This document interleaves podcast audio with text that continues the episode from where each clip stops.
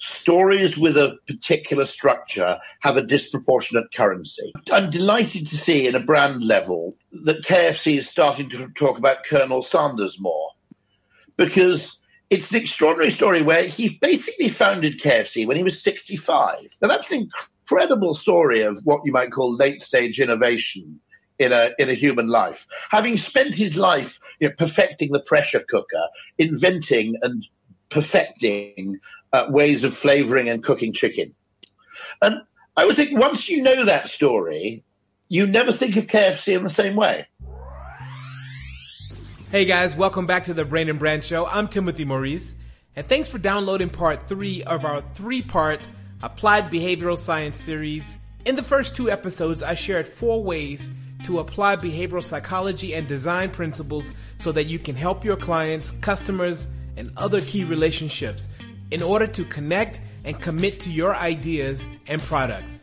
My goal was to give you three short episodes under 20 minutes each to help you nudge people along so that they can overcome decision making hurdles.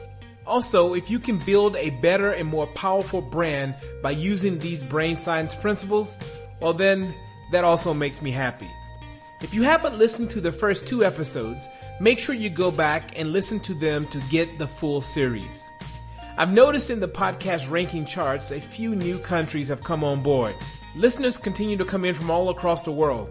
If you are new, thanks so much for taking this journey with me.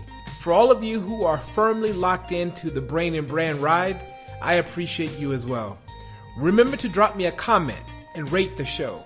It makes a huge difference to how the platform you're listening on, how they promote the show. Today in this last part of the series, I'm sharing three behavioral effects. I'm going to go through them fairly quickly with the main goal to simplify the ideas and give you a quick way to implement them into your communications, branding, and relationship building strategies. And remember, there will be links in the show notes so you can explore the ideas further if you're a little bit brainy and want to go much deeper. Here we go. Number one is the network effect. If you own a telephone, but no one else does, the phone is of no value. But the more people get phones, the more valuable your phone becomes. The same with social media platforms. What good would Twitter be if you're the only one tweeting? Or imagine Instagram or TikTok if it was just you and, one other person. The more people networked into a community, the more value each member can get. You can apply this quite simply. You can communicate and make explicit the impact and the effects that your clients will get from joining you and others in your community. Those who follow my podcast are starting to get this network effect benefit all because the community is growing and beginning to connect across my social media. By the way, if you're on Instagram, you can follow me at InstaTimothy on Twitter, at Timothy Maurice, or you can just search my name on LinkedIn. The effect is really powerful when you tell stories that amplify the broader network value. An example would be sharing a story about how those wearing your clothing brand are joining a community of people making a difference to the rural area where the fabrics are sourced and how each person wearing the garment contributes to the sustainability of that community. Telling that story changes everything, but more importantly, it shows that the margins change and the impact of that community change the more people are networked into the brand community. Okay, number two. Number two is the IKEA effect. The IKEA effect is where consumers place a much higher value on products they help create. To apply this effect, you can ask your customers to create their own list or rate their top products from your brand or something as immersive as to get your clients to help design the solution that you're actually working on.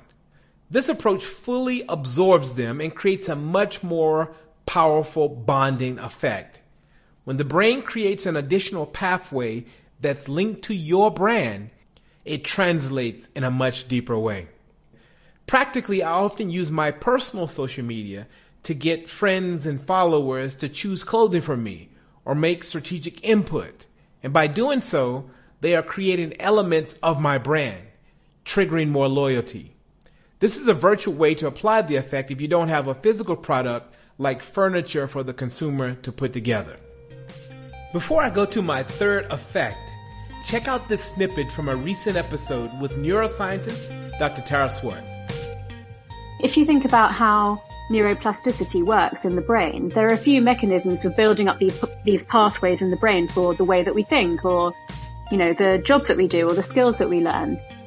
And so you can't really undo a certain way of thinking in your brain. You have to overwrite it with a new desired way of thinking. I've been doing them for like over 10 years and I've convinced my friends to do the action boards too. And that's, it's worked really well for my friends. You know, I know people who've got engaged, married, pregnant, started their own business.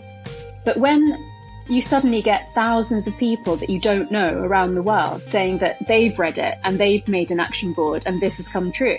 It's actually quite mind blowing, excuse the pun. There are so many inspiring episodes that you can go back and listen to, but I have a lot coming soon, so make sure you subscribe.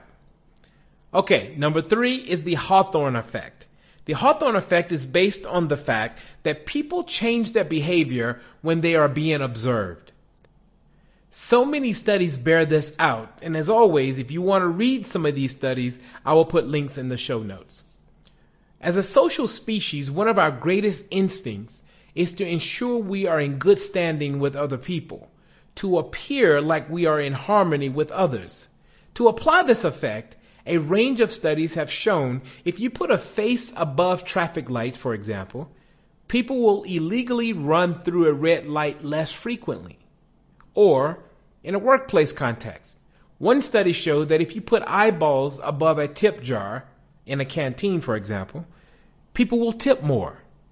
You can design this effect into your strategy by making people aware that their teammates will be engaging them and observing them periodically. Ultimately, the goal is to create this subtle perception that people are being observed and watched. There's so many cool ways you can test this out, but here's one thing I'd like for you to try.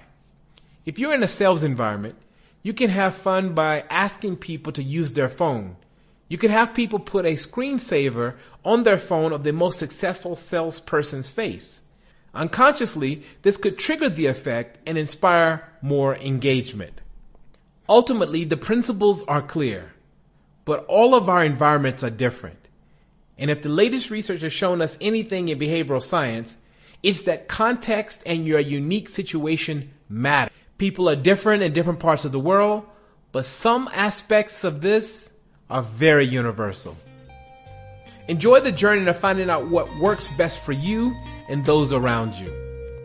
I hope you enjoyed this series as much as I did and that you're as excited as I am about the future of decision making and how to use behavioral science to help get people out of poverty, reduce misery, and create optimal growth environments. Please share this episode with someone who wants to apply the best insights about the brain to their personal and professional journey. Until next time.